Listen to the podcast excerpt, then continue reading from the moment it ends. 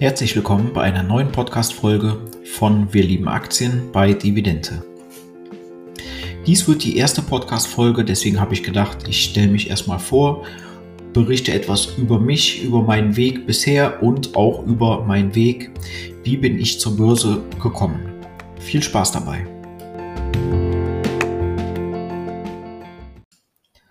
Mein Name ist Patrick, ich bin 38 Jahre alt, komme aus Köln ich bin verheiratet seit 15 Jahren und habe auch einen 15 Jahre alten Sohn.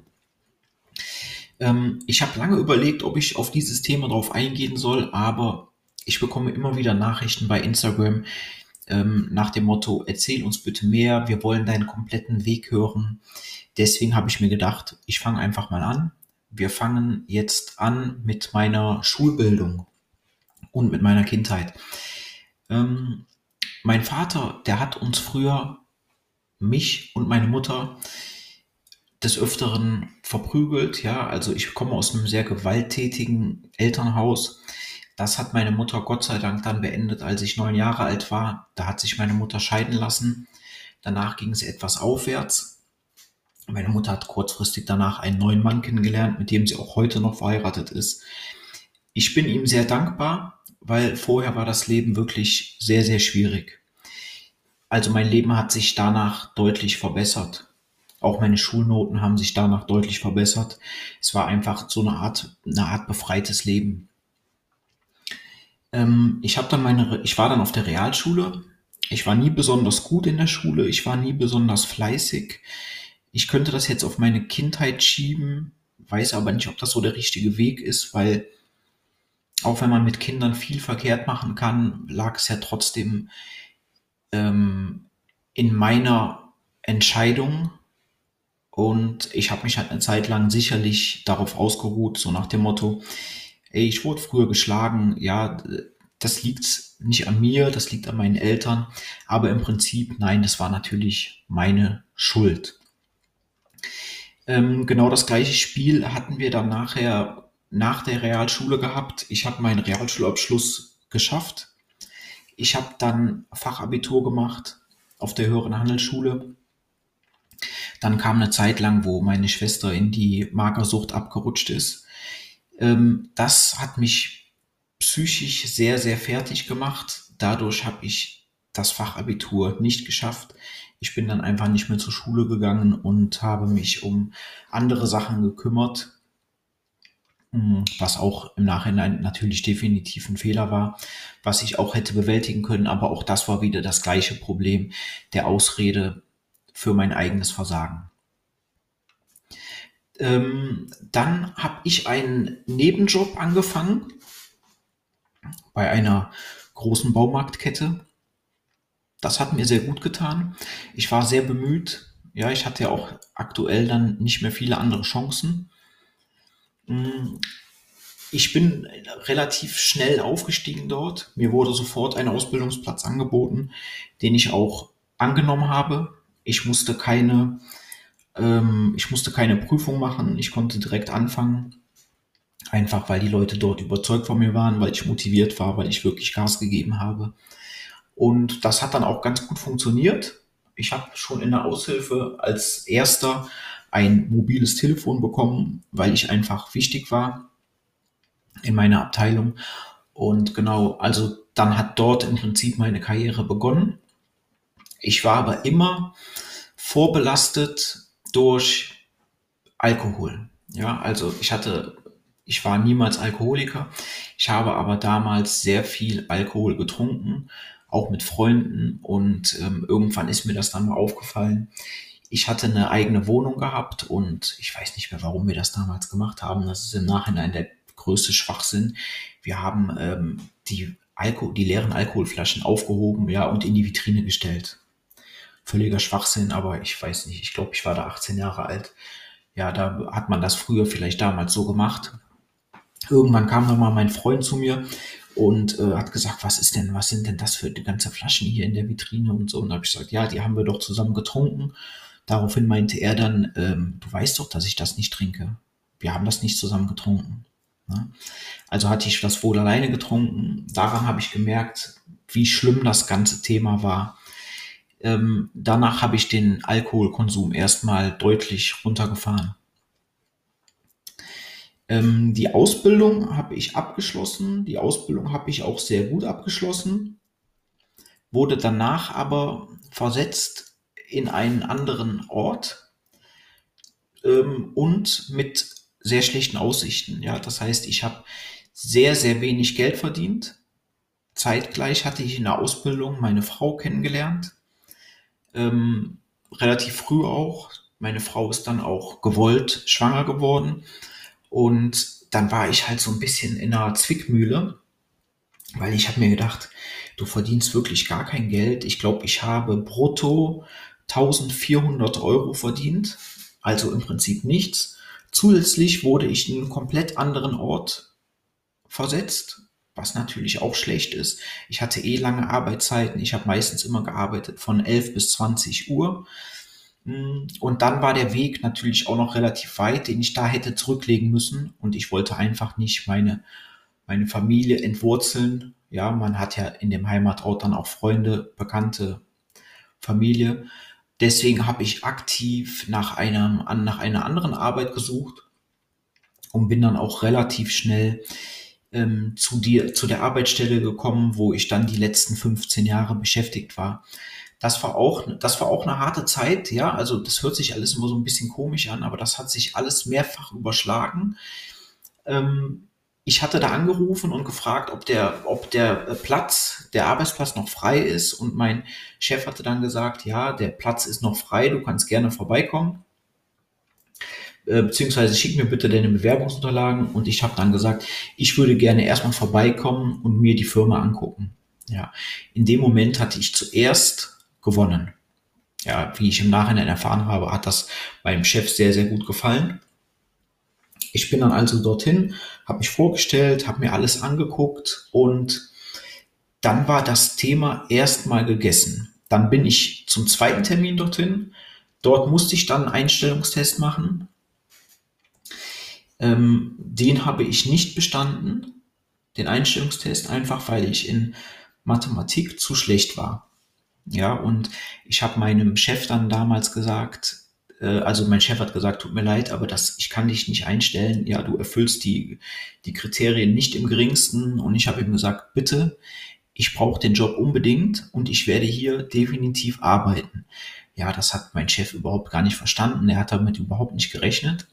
Er mochte mich menschlich auf jeden Fall, aber auch ein Chef muss halt die Entscheidung treffen. Wenn derjenige einfach nicht qualifiziert ist, kann er nicht beschäftigt werden. Das ist ja logisch. Ähm, er meinte dann, wie stellst du dir das Ganze denn vor? Daraufhin habe ich gesagt, ich muss hier arbeiten und ich will und werde hier arbeiten, weil ich die Firma gut finde und weil ich den Job brauche. Meine Frau ist schwanger, meine Frau, wir bekommen bald ein Kind und ich glaube, das passt hier alles ganz gut. Mein Chef hat dann gesagt, nein, tut mir leid, aber das sind keine Gründe und er fand es auch ein bisschen komisch, dass ich überhaupt so auf diese Schiene gekommen bin. Ich habe dann zu ihm gesagt, wir machen das so. Ähm, ich komme am 2. Januar und ich arbeite hier.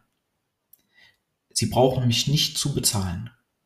Wenn ich gut bin, stellen Sie mich ein. Wenn nicht, dann nicht. Ähm, ich habe also dann er, er meinte dann, okay, er war, also er war wirklich irritiert gewesen, weil er kannte das so nicht. Er meinte dann, okay, wir machen das so. Und ähm, ja, ich bin dann auch am, in der Zwischenzeit wurde mein Sohn, mein Sohn war eine extreme Frühgeburt, er war eigentlich ausgerechnet zum ähm, 4. April und er wurde dann geholt am 31.12., also viel, viel früher, als es eigentlich sein sollte. Das war eine zusätzliche extreme Belastung für meine Frau sowieso, aber natürlich auch für mich. Vor allen Dingen, weil ich ja dann am 2. Januar meinen neuen Job angefangen habe, für den ich noch nicht mal bezahlt wurde. Ja, das heißt, das war alles ziemlich ungewiss und ihr, ihr müsst euch das so vorstellen. Äh, ein normales Kind wiegt bei der Geburt, äh, ich glaube, dreieinhalb Kilo irgendwie sowas um den Dreh rum. Mein Sohn, der hat bei der Geburt 700 Gramm gewogen. Ja, der war dann drei Monate in so einem Inkubator. Und ähm, genau, wir haben in Leverkusen gewohnt. Und diese ganze Story, die ist einem eigentlich mega schlimm. Ja, weil wir waren dann in, in Leverkusen vorher im Krankenhaus und Die Ärzte haben dann gesagt, oh, es tut uns total leid, aber das sieht echt ganz, ganz schlimm aus. Ähm, Sie müssen bitte, also wie, meine Frau wurde dann per Krankenwagen nach Köln ins Krankenhaus gefahren, einfach weil dort die Versorgung besser ist. Ja, und dann bin ich dann auch hinterher und ich kann mich noch ganz genau daran erinnern, wie der Arzt dann sagte, oh, das sieht wirklich, wirklich schlecht aus. Wir müssen versuchen, dass das Kind so lange wie es geht noch drin bleibt. Und ähm, genau. Ähm, ich habe dann, ich weiß noch, es war ein Schneesturm gewesen. Ja, das war alles im Dezember. Und ich bin dann erstmal nach Hause und das, es war wirklich der größte Schneesturm. Ich bin dann irgendwann wieder ich habe mir gedacht, nein, du kannst deine Frau nicht alleine lassen jetzt. Ich war ja noch super jung, ne? Meine Frau ist älter als ich und ich war total, ich war total überfordert mit der Situation. Ja, ich bin dann im größten Schneesturm, man hat die Straße gar nicht mehr erkannt oder auch die Autobahn. Ich bin wieder zu meiner Frau gefahren und ähm, habe dann dort übernachtet und ich weiß noch ganz genau, am nächsten Morgen kam der Arzt rein, hat sich die Werte angeguckt und hat ähm, ganz, ganz traurig geguckt und hat gesagt, äh, nein, wir müssen, wir können leider nicht, doch nicht mehr warten. Ähm, wir müssen sofort, wir müssen sofort handeln, ja. Und das war für mich so ein Schlag ins Gesicht, weil am, am Tag davor hat er noch gesagt, ja, wir müssen um jeden Tag kämpfen, das wäre echt wichtig, weil es ist viel zu früh jetzt. Und am nächsten Tag sagt er dann, nein, jetzt ist Schluss, wir müssen das jetzt machen, ja. Und das war für mich, war das extrem extrem schlimm. Ihr könnt euch das vorstellen, wie schlimm das für die Frau ist. Für mich war das auch natürlich extrem schlimm. Ähm, das ist alles gut verlaufen. Mein Sohn, der wurde dann geholt und ich konnte dann auch zu ihm. Ähm, er lag da in dem Inkubator und das war natürlich mega krass. Ja, das war mega krass. Aber auch die Gespräche dann kurz danach mit dem Arzt, ihr könnt euch das so vorstellen, der Arzt saß da und hat gesagt, ähm, wir sollen uns bitte nicht zu viele Hoffnungen machen. Ja, dass er hat dann die ganzen Krankheiten aufgezählt, die sehr wahrscheinlich sind, wenn mein Sohn das Ganze überlebt. Ja, wie zum Beispiel, er wird höchstwahrscheinlich erblinden. Äh, das wissen wir noch nicht. Ähm, er wird Asthma bekommen. Das können wir zu 90 Prozent sagen. Ja, all solche Geschichten, all solche Horrorstories, die haben natürlich extrem belastet. Ich war dann noch mal, äh, ich war dann noch bei meiner Frau, den 31.12., das war ja der Tag, wo er geholt wurde. Am 1. Januar war ich dann noch bei meiner Frau. Und ab dem 2. Januar, das war dann der erste Arbeitstag, wo ich arbeiten gegangen bin. Und ähm, ich werde es nie vergessen. Ich, ich kam dann dahin und war natürlich mega down. Und mein Chef hat gesagt, na, alles cool, du bist ja echt gekommen, da hätte ich nicht mit gerechnet und so. Und dann habe ich zu ihm gesagt, ja, habe ich das erzählt meinem Sohn und das Erste, was mein Chef sagte, ähm, gehen Sie nach Hause, fahren Sie ins Krankenhaus, Sie werden hier eh nicht bezahlt. Ja, seien Sie für Ihre Familie da. Und ich habe in dem, in dem Punkt die Entscheidung getroffen, man muss nach vorne gucken. Ich hätte jetzt im Krankenhaus natürlich eh nichts machen können. Also habe ich meine ganze, meine ganze Energie auf diesen Arbeitsplatz gelegt und ähm, das hat auch dann nicht lange gedauert dass mein Chef dann gesagt hat, äh, ja, ich stell dich ein und ich bezahle dich. Du bist super, du bist ein Topmann. Wir können dich gut gebrauchen. Ich habe da eine Fehleinschätzung gemacht, ja. Das hat er mir übrigens auch nochmal ähm, nach der, nachdem er mir die Kündigung gegeben hat, 15 Jahre später. Wir haben ein freundschaftliches Verhältnis immer noch und äh, wir telefonieren auch jetzt, äh, wir telefonieren auch jetzt noch miteinander. Hat er mir das auch nochmal gesagt, dass er mega überrascht war und dass er absolut fasziniert war von dieser Willenskraft. Ja, ihr müsst euch das so vorstellen. Ich habe immer gearbeitet von, von 9 bis um 18 Uhr ähm, in Köln. Wir haben noch in Leverkusen gewohnt. Ich bin dann morgens vor der Arbeit ins Krankenhaus, habe meine Frau besucht, habe meinen Sohn besucht. Dann bin ich zur Arbeit. Abends bin ich eher, bevor ich nach Hause bin, natürlich wieder ins Krankenhaus und dann nach Hause. Also das war, wie gesagt, das war eine mega harte Zeit und das hat sich dann auch alles so ein bisschen relativiert. Ja, ich hatte dann einen Job, der auch relativ gut bezahlt war, der mich aber wirklich extrem gefordert hat, weil mein Chef hat mir immer gesagt, ähm, denk dran, du bist auf Probezeit, wenn du das nicht schaffst, du weißt, wie ich bin, ich muss dich dann sofort rauswerfen. Ja, das heißt, ich stand im Prinzip permanent unter Druck, aber ich hatte natürlich die Motivation alles zu geben für meine Familie. Das hat auch alles ganz gut geklappt. Mein, das also mein Sohn, der hat sich stabilisiert, das hat sich alles positiv entwickelt. Trotzdem war natürlich die tägliche Belastung, diese drei, drei bis vier Monate, äh, die ersten drei bis vier Monate in seinem Leben, war extrem belastend für mich, ja, weil, also da lag auch noch ein anderes Kind mit meiner Frau auf dem Zimmer und ähm, da kam dann auch der Pastor und am nächsten Tag war das Kind nicht mehr da und also, also das war wirklich heftig gewesen. Aber wie gesagt, die äh, schlechten Zeiten, die sind vorbeigegangen. Mein Sohn, der ist heutzutage gesund und wir sind glücklich. Und von daher war das damals absolut die richtige Entscheidung gewesen. Das Leben lief dann erstmal so weiter. Ja, das heißt, ich habe weiter im Job Gas gegeben. Ich habe mich um die Familie gekümmert. Man hat aber schon gemerkt, dass mit meinem Sohn irgendwas nicht so ganz in Ordnung war. Ähm, es wurde dann nachher, es hat sich nachher herausgestellt, dass, also später, deutlich später hat sich das herausgestellt, da war mein Sohn dann, ich glaube, acht Jahre, neun Jahre alt, ähm, dass mein Sohn Autist ist. Mein Sohn hat das Asperger-Syndrom. Damit hatten wir enorm zu kämpfen. Darunter, also im Prinzip seit der Geburt bis zu einem bestimmten Punkt, bis zu diesem Punkt war auch das, also das, die Ehe zu meiner Frau war, wir haben da eine sehr, sehr schwierige Zeit gemacht. Die Ärzte haben damals auch gesagt, ja, die meisten äh, Ehepaare, die trennen sich in so einer Situation. Das kam für uns aber nicht in Frage. Ja, wir haben uns da durchgewurstelt, obwohl die Liebe natürlich irgendwo gelitten hat oder sogar weg war. Ja, das war also zusätzlich eine enorme Belastung die Liebe war irgendwie weg. Der Sohn war echt komisch gewesen, auch wenn man ihn natürlich gelieb, äh, geliebt hat, ja. Das, die Frage stellt sich ja gar nicht, aber es war einfach komisch. Ihr müsst euch das so vorstellen, ihr seid Vater und ihr liebt euer Kind über alles. Euer Kind kann diese Liebe aber nicht erwidern, so wie ihr das kennt oder so wie ihr das gerne hättet. Ähm, mein Sohn, der war halt einfach immer anders gewesen. Und das war für mich extrem schwierig und ich bin da überhaupt nicht mit klargekommen. Ich bin mit meinem Sohn, also ich habe immer sehr viel Zeit mit meinem Sohn verbracht, ähm, viel mehr als ich das von anderen Vätern kenne, von meinem sowieso.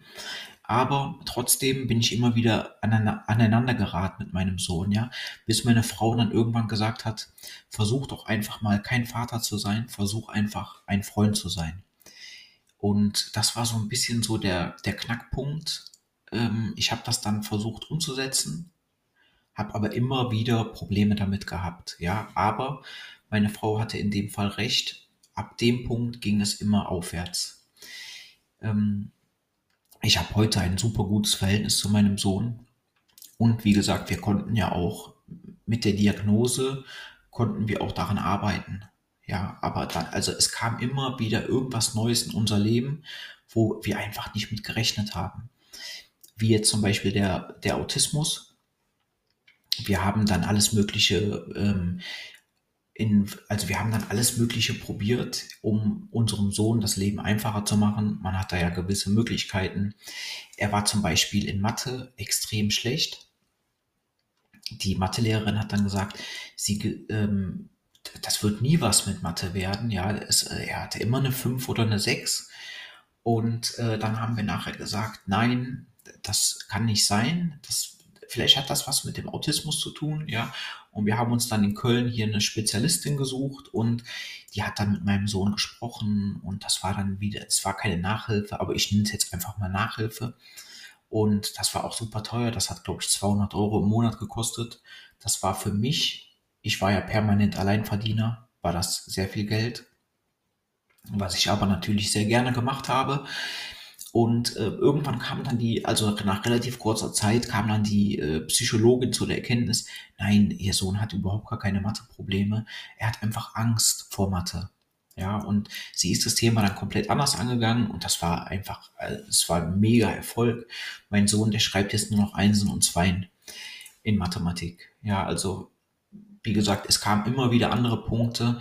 Ähm, ein weiterer Rückschlag war dann die war dann das Jugendamt. Wir wollten gerne eine Schulbegleitung für unseren Sohn, weil wir halt gedacht haben, dass das gut wäre und auch die Psychologin hat gesagt, dass das ein super Start wäre, um besser klarzukommen.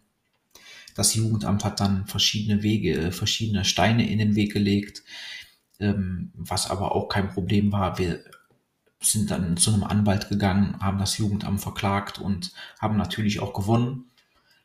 Und äh, wir haben dann die Schulbegleitung bekommen für unseren Sohn und er ist jetzt Klassenbester auf einer normalen Realschule. Ja, also das war alles ziemlich erfolgreich.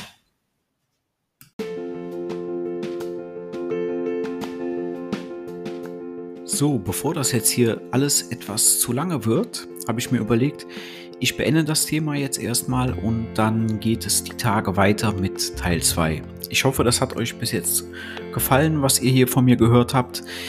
Abonniert mich gerne oder gebt mir gerne Feedback. Ihr könnt mir eine Nachricht schreiben. Und wie gesagt, ansonsten die nächsten Tage kommt dann der neue Podcast online. Ich wünsche euch noch einen angenehmen Tag.